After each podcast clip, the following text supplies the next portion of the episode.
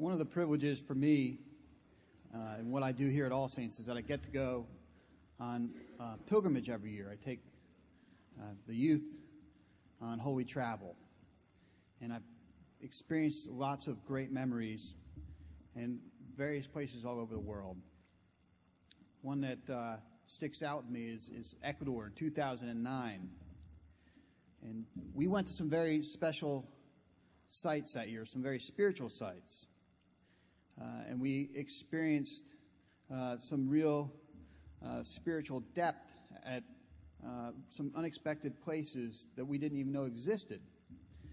But one highlight for me personally was in a completely unexpected place, because it was not really a spiritual destination. It was on top of the Pinchincha volcano, and this was something we threw in at the end of our travels, something of a just a throw-in, a touristy throw-in, really, after a week of intentional spiritual travel. And the whole setup of just lets you know it's a tourist trap. You get there to the bottom of the mountain, and there are snack shops and a little mini golf course, and you've got the really witty name that lets you know it's a tourist trap, something like Volcano World or something like that. And then you get into this large gondola, and you head up to the top of the volcano, 13,000 feet up. And just in case you're not sure that it was a tourist trap, when you get off, there's another snack shop, a gift shop, right there at the top to make sure that you'll spend your money. All overpriced, of course. But off to the side, if you leave that area, that landing, there are different pathways. And one leads to an overlook with some sweeping views of the valley and the city, and the other is a path that leads inwards, further in towards the middle of the mountain, and there's a little chapel there. And it's a nice, quiet space for prayer with clear windows, allowing one to see the natural beauty surrounding the chapel. You can look outward, you see the brush and the dry grass and the beautiful blue sky. Just the mountain just ends, and there's just sky. The interior of the church wasn't so much my type, but spending time in there praying was special.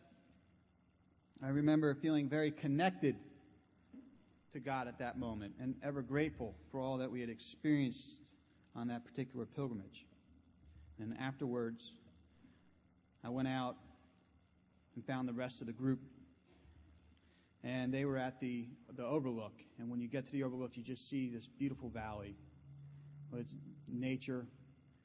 You have beautiful greenery you see, and just blue skies, white clouds, and the city overlapping it. It's just something of a beautiful painting. And you're just above it all. It changes your whole perspective. You can't see the beautiful architecture in detail there, but you also can't see the crime or the poverty. Just changes your view. And I remember thinking at that moment, looking at the students who were with us and remembering how much they had matured during that week, the way they just changed spiritually that week. And I watched them enjoy each other's company and was thinking to myself how great this moment was, how perfect everything was at that moment, the beauty that surrounded us, the community we were in, the presence of the Holy Spirit, all right there. And I wished it did not have to end so soon. But we could not stay up there forever. We had to go back down, back into the complicated world of Quito and Ecuador, a place of such beauty and hope, mixed with tragedy and poverty. And beyond that, we had to return to Atlanta with its own mix of beautiful and stark realities. In the gospel today, Jesus takes three of the disciples up the mountain. And at the top, the ordinary becomes extraordinary. Jesus undergoes a transfiguration. He's shining brightly, his robes sparkling with white, such as no bleach can make them. Jesus is bathing in light, surrounded by the radiant love of God. And the two giant prophets of the Jewish people are with him, Moses and Elijah, talking with him. To the disciples, it's a revelatory moment. The curtain between heaven and earth are pulled back momentarily, and a fuller reality of our world is revealed. So stunning is this moment that Peter does not want to let it go, despite the fact that they're also terrified. Peter suggests building some booths. He would like to prolong the moment, hooking it into some Jewish festivals so they can continue to honor Jesus and worship there. They can prop up the Messiah and give him his glory. This is a revealing moment, a pinnacle moment of their movement, and they notice it. And if it's not clear about Jesus, we then hear the voice of God proclaiming, "This is my Son, listen to him." This is glory revealed. And Peter's inclination is natural. Let's stop here. Let's worship God. Let's worship the Messiah right now and always. But it is not to be. Jesus comes back down the mountain. Jesus leaves that thin place where heaven and earth intersect, that place where glory was revealed, the place where it is made clear to three of his disciples that he is the Messiah, the place where he was surrounded by the light and love of God, and he goes down into the mundane nature of everyday life, down into the nitty-gritty details of misunderstanding, the squabbling, the disbelieving disciples, down into the religious and political quarrels of the day, down into the jealousies and failures that color our relationships, into the poverty and pain that are part of our world. Jesus comes down to be with the sinners and those who strive to be saints. Jesus comes down. For the sake of humanity, he cannot stay up there. If God in Christ does not come to be with us in this manner, then how can we truly begin to understand God as love? Without Christ in our midst, how can we truly experience the love of God? So Jesus comes down with humility and integrity and participates in our world, shares in our pain, shares our failures. God's love found in Christ is not out of reach, but with us. And this is really at the heart of the gospel. God revealed in Jesus does not linger on the tops of mountains waiting to be glorified. Rather, God revealed in Jesus Christ comes to be with us. Jesus moves downward from his rightful place of honor in order to share our lot in life and bring God's love into it.